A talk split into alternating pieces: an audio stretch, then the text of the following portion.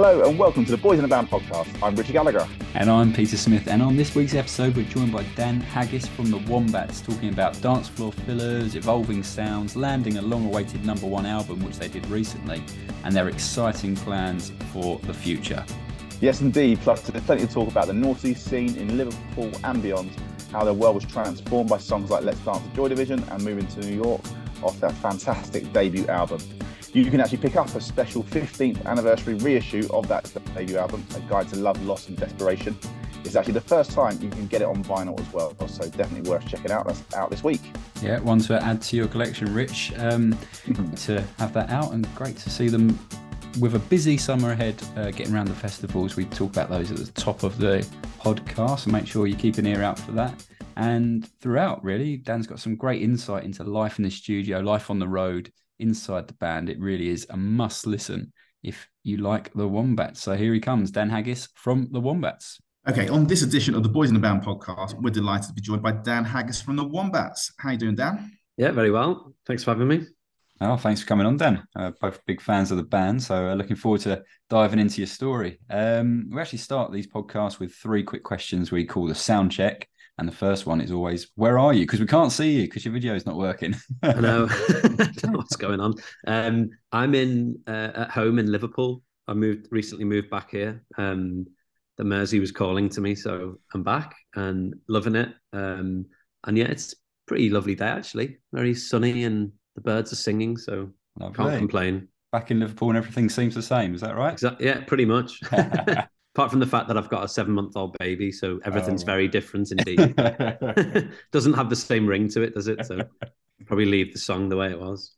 Uh, very different. Um, I wonder if the the newborn has affected your your listening habits, Dan. Our next question in the sound checks is what you're listening to at the moment.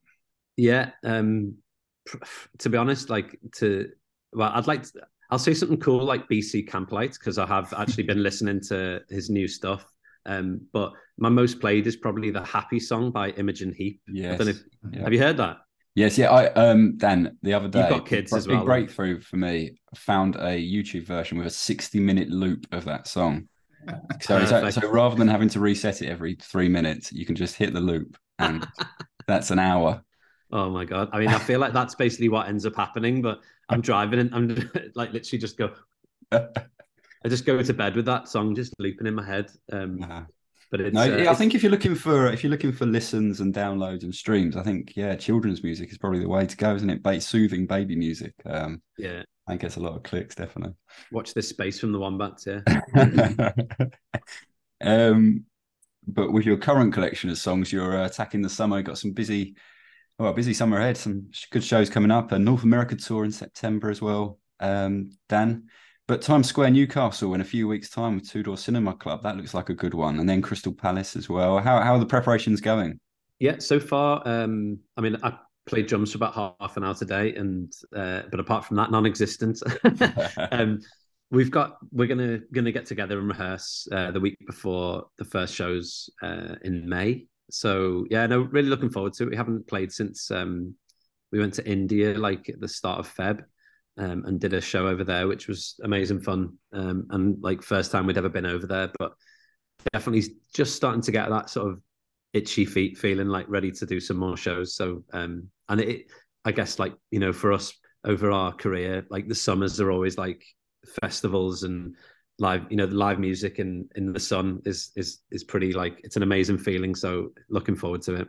Awesome, yeah, yeah, great, great lineups on those, and and yeah, I think that the festival season, all the lineups are, are, looking really good, and especially for, for bands of this era that we're, we're focused on, I think it shows that enduring interest uh, in bands formed in in those noughties, and and you guys have of course gone from you know strength to strength with, with the, your last album, Fix Yourself, um, Not the World, going to number one last year, your first number one album. You know that must have been a great feeling after uh, after the previous albums and all the work to get there. You finally got that number one album. Yeah, it was um, a bit of a surprise, um, but you know, it's it's a, it's just a number, but it's it's one of those things that uh, straight away, like the amount of texts and you know messages from all our family and friends and stuff, like it's def, you know, it's a it's a career milestone and achievement for us, and we were all pretty excited, um, and and just just as you say, all that work and um, touring and everything like paid off, and all the fans like sticking by us and you know getting out there to support the album and us was uh, is, is such an amazing feeling and one we don't take for granted at all. Um, so yeah, no, it was it was awesome. Yeah, yeah, it's um, it's been a bit of a trend actually recently. Dan, I've noticed that Courteeners recently had a number one album. Kasabian, Jamie T, Arcade Fire, Frank Turner, Bastille. They've all had number one albums. All sort of started similar sort of time to you as well. Um, quite a few of those getting their first number one album as well. Uh, it's quite an interesting trend, I thought, at the moment. These these sort of guitar bands coming back. We we talk a bit uh, about sort of guitar music sort of fading away after this period of time and maybe not being as prominent as it was was then. But uh, there, there's clearly a, an audience for it. Yeah, I think over time as well. You know, all, all the bands you mentioned, they they just keep putting music out, and I guess they have a place in in their in people's lives and and fans kind of over the years. I guess you you would hope that you accumulate more and more fans, um, and then eventually you just you get that album that everyone just goes, oh yeah, really into this. Um, so yeah, I mean, all really lucky for any any band or artist that can have a career that goes for multiple albums. You know, it's it's it's in it's in the lap of the music gods. I think really, isn't it? It's it's such a hard industry to like stay in and keep going. And um, yeah, we're just so fortunate that we've still got people who want to come out and see us. And yeah, yeah, as you say, not easy to do. But was it was that part of the plan when you got together in two thousand and three, started releasing those EPs and singles in the in the years afterwards, that it would be a, a long term thing that twenty years later you'd still, still be going strong? I mean, I can't believe it, but yeah, I guess like we we never we never really talked about it because when you when you're in your early twenties, it's just you know everything's in the moment, isn't it? And it was just like you live song by song, and mm. we kind of every every milestone you reach. um you just then you get past that one and then it's like right what's next? And i think you do that in life in general. It's just humans um, but for us it was like you know we'd do an ep we'd do a bunch of gigs and then we'd just start making more music for the next one.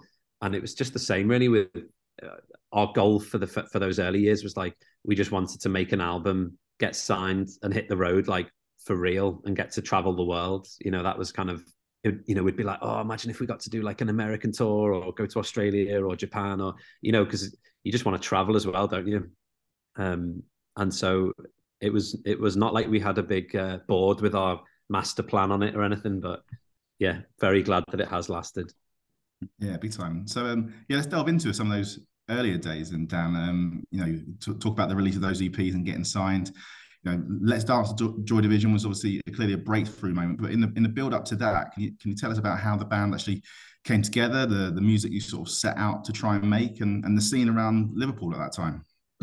yeah. Um, so we got we got together in LIPA um, in like yeah 2003, and we I guess to start with it was just we set out to it was there was loads of loads of bands in LIPA that were um, amazing musicians and um, I guess we always we always like to begin with felt like that the Wombats was kind of a almost not doing the opposite of that, but it was just it was a bit more like punk and kind of yeah indie. And the idea of like our live shows we used to you know the first one we ever did we wore jester hats and like we used to stop in the middle of songs and there was like ridiculous kind of almost absurdist moments in some of the early songs. Um and we were just like having a laugh the whole time um, with still with like all the, you know the lyrics that Murph was always writing were very um, sort of therapy for him, and the band was always it had that therapy side of it, uh, not the band therapy, like as in you know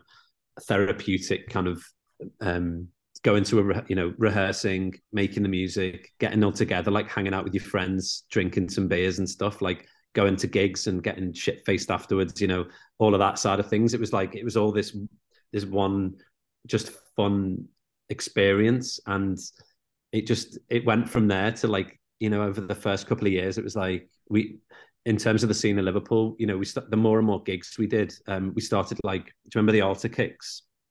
Yeah, yeah. um we started like we do a residency where like well they were had they had a residency at this bar Korova and we would we went on their residency and then we were like oh that's a good idea. And then we did a residency and you know, we started like putting on our own nights in various places and um, just built up a fan base around Liverpool. And I remember our manager, he um, he booked us into like a few schools around Liverpool. Not even sure where that idea came from, but um, oh, well, that's right. No, because we couldn't you know, at the time there weren't many 14 plus gigs available for like kids in the city. Um, I mean, obviously you got your fake IDs and stuff, but like for the younger kids, um, it was actually like it was a great idea because we went, we did those gigs and the kids all loved them.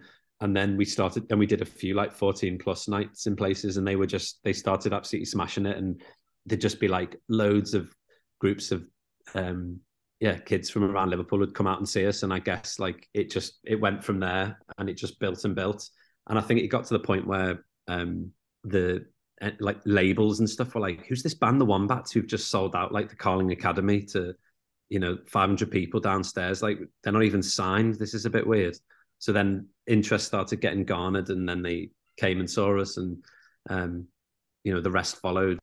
Um and i mean it just felt like there was we were going to gigs just all the time either playing or going to it you know. It, there was just i mean there was and still is like so much music in liverpool. It was kind of it it, it was just everything in in our day to day really um which is is inspiring as well being in a band constantly being surrounded by other people of the same age like trying to make it you know being in bands and i guess you all kind of like sounds start bleeding into each other and um, you know, you're like, oh, that's that's really cool, and you, you, feed off each other and like push each other and all the rest of it. So it was a great city to be to be doing music in.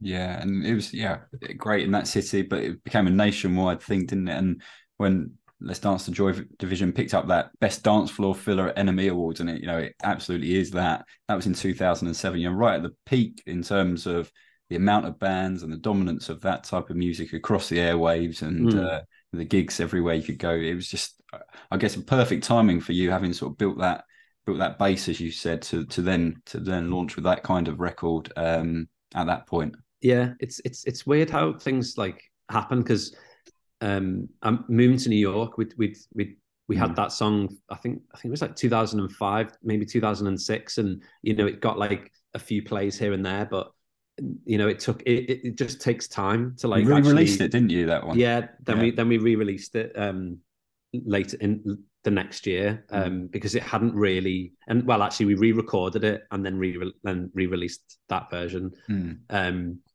and yeah the, I remember at the time like we, when we were driving to gigs we'd be listening to Radio One and at the time as you say like all the music on Radio One then it was like it was just guitar music pretty much wasn't it yeah yeah, yeah. um and how obviously things have changed now. So maybe that's why you know people talk about guitar music going down. But in reality, I don't think if you go to loads of festivals we play at, guitar music's alive and well. Like it's all you know, it never really went anywhere because I think from a live point of view, at least, um, you know, it's just the energy of of a band like playing with with their instruments is just mm. and like yeah there's still people love that i think and well i do um and yes, it might not be like what's the most popular thing on certain radio stations, but um, you can still find it out there if, if you dig. Yeah, absolutely. And um, and yeah, I think uh, I think one of the you know, t- talked about the recent number one album sh- shortly ago. I think one of the most surprising aspects of that was that was that your debut album didn't get to number one. I just felt like it was such a, a huge hit at the time. I was surprised that it, it didn't. But let's talk about that debut album, A Guide to Love, Loss, and Desperation. Um, it obviously went down extremely well. It must have been a very proud moment to get that debut album out and released. What are your memories of uh, the release of it and, and touring it and how the how it really got, gathered pace for you guys? um, yeah, well, it, it, it was this kind of culmination of the first three years of the band. Um, you know, those thirteen songs all seem to just sort of rise to the top of our list of like what would our first album be. Um, and we really, for that first album, we really wanted to like capture the essence of like our live shows, which was just high energy, like and you know, fun, um, slightly chaotic at times, kind of uh, gigs. And I mem- remember our A and R guy saying to us like, we just need to get that onto a CD. Like how we just need to capture that basically. Um, let's not fuck with it. Um, so we we wanted to well and we, up until that point we'd kind of approached our recording as like we'd go in sort of because of time constraints with being in LIPA like we used to book in the nighttime slot because uh, we were always really like late to booking in the studio. So you could get free studio time in LIPA basically. And so we'd go and like load in at 11 o'clock at night and leave at seven in the morning when students were arriving. And we'd try and do, sometimes we'd do four or five songs in that period. So it was very much like set everything up ourselves, press record, hammer them down, and then do a few overdubs and get out of there and you know that was it so we that was kind of how we did things um it's like guerrilla recording um and then we um when it came to doing the album it was we we sort of did it in a similar way where we did i think we recorded like 16 17 songs in 19 days. You know it was very much like set up all the mics and then off we go. No click track nothing just smash it out. Um so and the memories of recording it were just it was so fun. Like we went to rockfield in um in Monmouth, Wales, mm. and the you know where countless classic albums and and um, songs have been recorded. Yeah. You know, you walk into the room and it's like, oh, Freddie Mercury played on that piano, and um, Liam Gallagher tried to smash that door down, and you know, like all the little stories that you hear from the people who work there.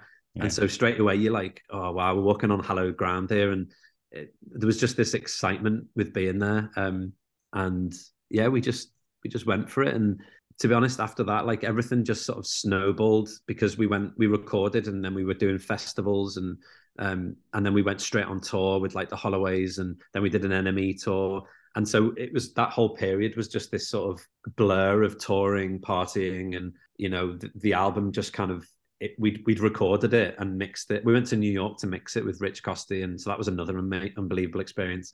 Um, and everything was just happening so quickly. So it's just a whirlwind, to be honest. Um, and then it kind of it came out, and I feel like we were even maybe on tour in in Europe at the time. I honestly, I actually can't remember the day it came out because it was just such madness at the time, and we were partying like really hard, just all the time because you have this sense of, um, you know, oh, almost like not imposter syndrome, but it's a little bit of that where you kind of like I wonder when anyone's going to realize like that, you know, that they've let us go on tour and do this stuff.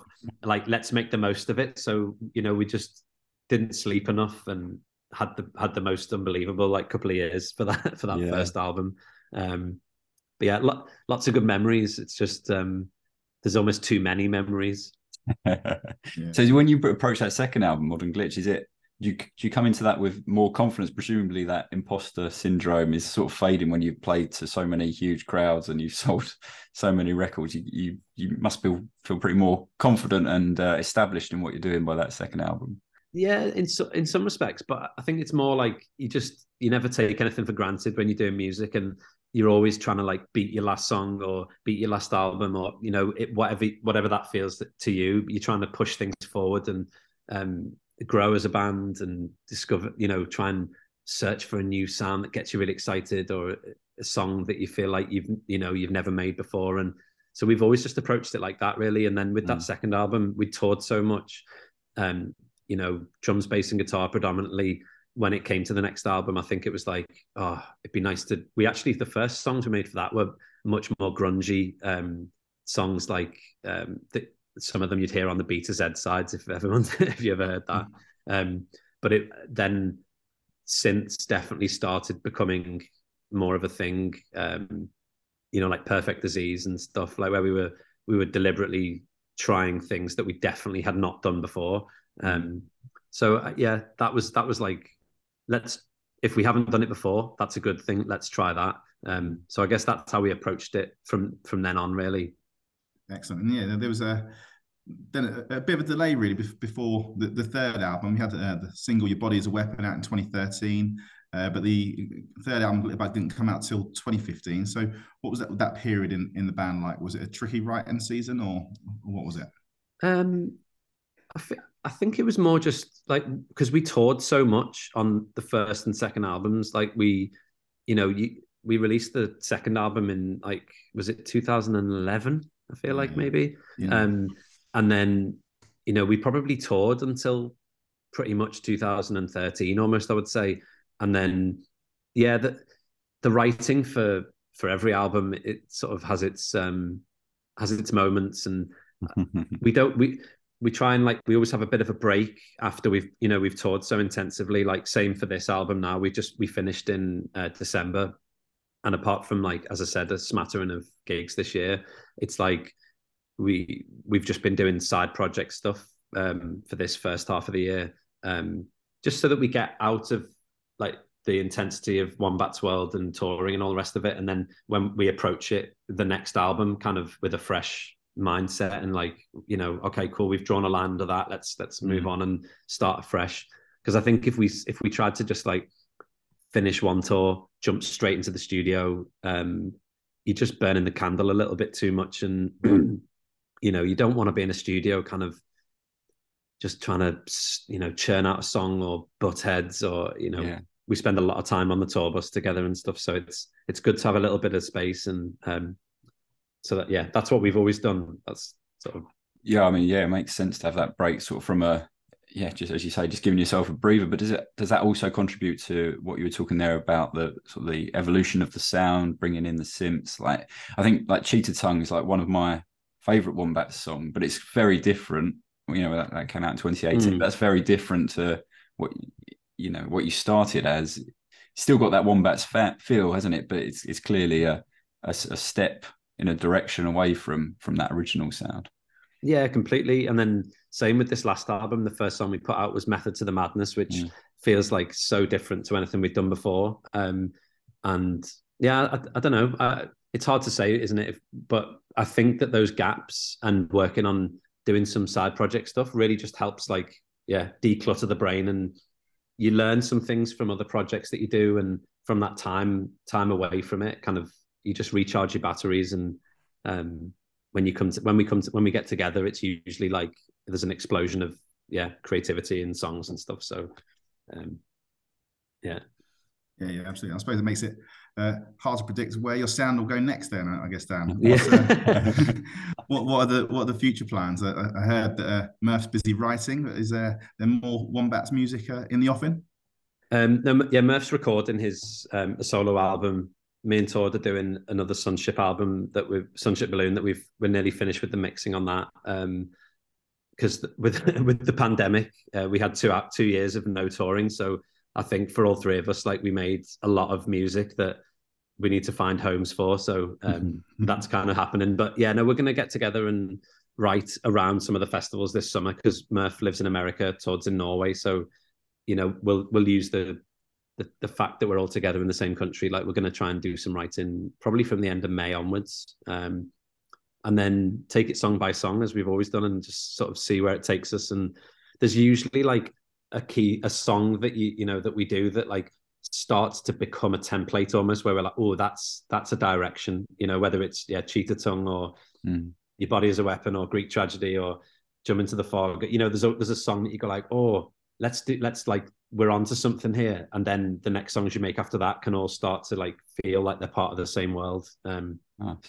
So, must yeah. be quite exciting then to, to have oh, that thought that you know when you you'll get together you know who's going to produce something? Or i've got a, i've been working on a little something this could work. And you just don't you don't know. It's exciting isn't it? Yeah it's honestly it, it is so exciting. And like you get in a room and someone picks up a guitar and just starts messing with things. And or mm. we start jamming all together. And before you know it you've got this like song that's just appearing um which is i think for most musicians like that is one of the best feelings when uh, you, you know you get to the end of the day and that morning this thing didn't exist. And then in the evening it's like whoa mm. how did like you can't even remember how it came. It's just sort of it just appears um it's pretty magical.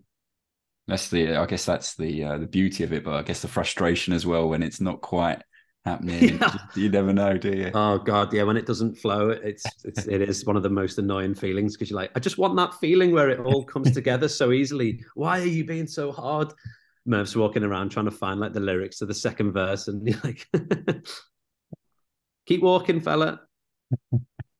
Good stuff, Dan. Really enjoyed uh, this chat today, reminiscing about the Wombat story. We've got a few more questions for you in our encore before we sign off. Um, uh, the first one, well, so you talked about you've been back in Liverpool, uh, loads of gig venues there. Whenever I go up to Liverpool, you can't walk into a bar without um, there being a, a guitarist playing in the corner singing some Beatles usually, but yeah. what would you say is your favorite venue around the city? Um, favorite venue. Um, it's probably like for us now. Um, it's probably the Mountford Hall. Um, that's that's where we've we've played the last few times in Liverpool, and it's it's about a sort of two thousand capacity. Um, and and they've you know it's it's a great size. Like it feels intimate enough, but you know when the crowd kicks off, it gets really sweaty and like um, and the vibes amazing. The sound system's really good. Um, so yeah, probably go for that one. But on, on a, for a smaller kind of gig, um, the the Zanzibar used to be like that was one of our like stomping mm. grounds when we were starting out. So I, I feel like I should always mention that because the the Zanzibar was like the place when when we were starting out in bands, even before we were the Wombats. Like me and Murph growing up in Liverpool, that was the place you could go with like a little cassette that you'd made and give it to Tony, the owner, and he'd he'd always put you know it was a place that you could learn how to be in a band and they'd let anyone on stage. Fortunately, they let the Wombats on stage, so uh, we got to try a few things out. Nice. Nice. Mm. I spent my 18th birthday uh, watching Oasis at the Royal Court, which is a very fond memory. That's oh wow! Great little venue. Amazing, um, yeah, yeah, yeah. Um, so yeah, talking of, of, gigs, but more onto yours. Um, what's what's the best gig the Wombats have ever done? Um, be- in recent memory, I'll go for the Sydney Opera House. Um, oh, we ended our Australian tour, and like all the gigs from last year was that was the last show of the tour, and yeah, it's it's just an unbelievable place to play. Like very surreal being there um, as a building, but yeah, it's just iconic. And you know, that's like, how did they let the wombats in here? Um, so that I'll, I'll I'll go for that one. A long way from Zanzibar. Exactly. I've seen this on a postcard. Yeah, what a way to sign off a, a tour, though. Um, yeah. And uh, finally, the song, the Wombat song that you're proudest of. Um, I go for Greek tragedy. Why is that? Um, I think it was just it was one of those songs that was um, you know, like we talked about before, with like the you're always searching for this like this moment where mm. the song just kind of takes form and and you almost feel like you've just you're not sure how it's happened, but it's just like been inched along somehow by the three of us, and it then suddenly you hear it, and um, it was it was a song like had the, the, the sort of keyboard, you know, the the the the opening keyboard sounding thing had it like as a an idea on my phone, but it was really slow. Um, and then went into the studio with Tord. Murph was actually over in LA at the time, um, and started messing around with it. And then between us, like we put together the sort of opening minute of of the song, um, the way it sounds, and then played it to Murph. Almost didn't play it to him because it felt too different to the you know to previous Wombat stuff. Um, and he was like, "Oh no, send me that. That's great." And then from there, we then went to get to LA, worked on it together in this like insane house up in the Hollywood Hills that the label had rented for us for some reason, whilst we were recording another song that never ended up actually even being released. Um, but we we used time to like we we hired a keyboard in and like sat in the in this lovely room like um, messing around with the song together, got the music all down, and then kind of it was like, right, Murph, you know, he was like, right, I want to work on the lyrics now um, for a day or two. So you guys go into, and we went into another studio. Me and Tord put down like the whole backing track, but we'd never, we'd kind of loosely agreed what the melodies were, um, just you know, singing blah, blah, blah, whatever without any words. But we hadn't heard what the song was going to be about or anything. And then two days later, Murph came in and he went, Right, I think I've got something. Um, press record and just stood in front of the microphone and like sang the whole of Greek tragedy the way it was. And we were just sat there in the room, like, what the fuck just happened? Yeah. And like, you know, it, it was one of those moments of like, oh shit. And he went, How was that? We were like both like goosebumps, just like, yeah, that's uh pretty, pretty fucking smart actually. uh just do it one more time. And yeah, it was just a sort of felt like a special moment and also then the you know when the label heard it they were like how did you guys do this one what the hell's going on this is like they got really they got really excited and um so yeah that song's always got like a real positive like vibe aura around it for me. Of course all like members of the band bring their own things but you got respect for for what murph can do in it to to come up with that sort of thing lyrically and then vocally. Yeah uh, i mean the, yeah most i mean to be honest almost every song i feel like there's always like a line or two that you're just like, oh wow, that's it really stays with you kind of long after you've heard it. Um, and yeah, very lucky to have uh, uh, and his lyrics in the band for sure. Uh, he's amazing.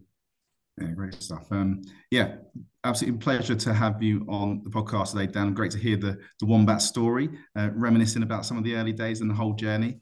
Uh, it's great to see that the debut album vinyl reissue is out this week, and and uh, and to, to, hear how strong uh, the band is still going. And uh, yeah, so look forward to seeing new music from the Wombats further down the line. And uh, good luck with the, the touring coming up. Thank you so much. Thanks for having me.